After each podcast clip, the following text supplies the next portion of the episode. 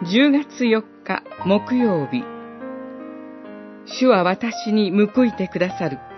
詩編13編。いつまで主よ私を忘れておられるのか。いつまで御顔を私から隠しておられるのか。いつまで私の魂は思い煩い、日々の嘆きが心を去らないのか。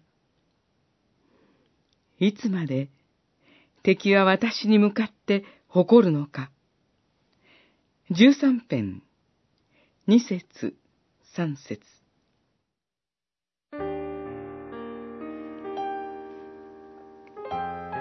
この詩篇の冒頭で、いつまで詩篇の作者は4回も繰り返し嘆いて訴えています。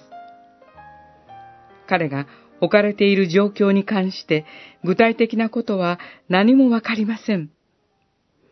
ただ、その口から繰り返される、いつまでという言葉は、彼が直面している問題の深刻さを物語っています。一般的に言って、何かの困難に直面しているとき、それがどれくらい続くのかが分かっていれば、気持ちは楽になります。どれほど苦しくても、その終わりが見えてさえいれば、それに向かって頑張ることができます。反対に、その行く末が全く見通せないとき、不安に駆られ、やがて立ち向かう意欲を失ってしまいます。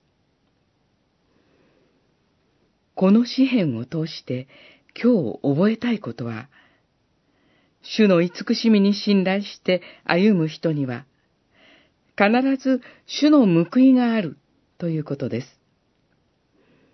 たとえそれがいつまで続くかわからないような、全く先が見通せないような状況に置かれているとしても、主は必ず信仰者の嘆きを聞き上げ、報いてくださいます。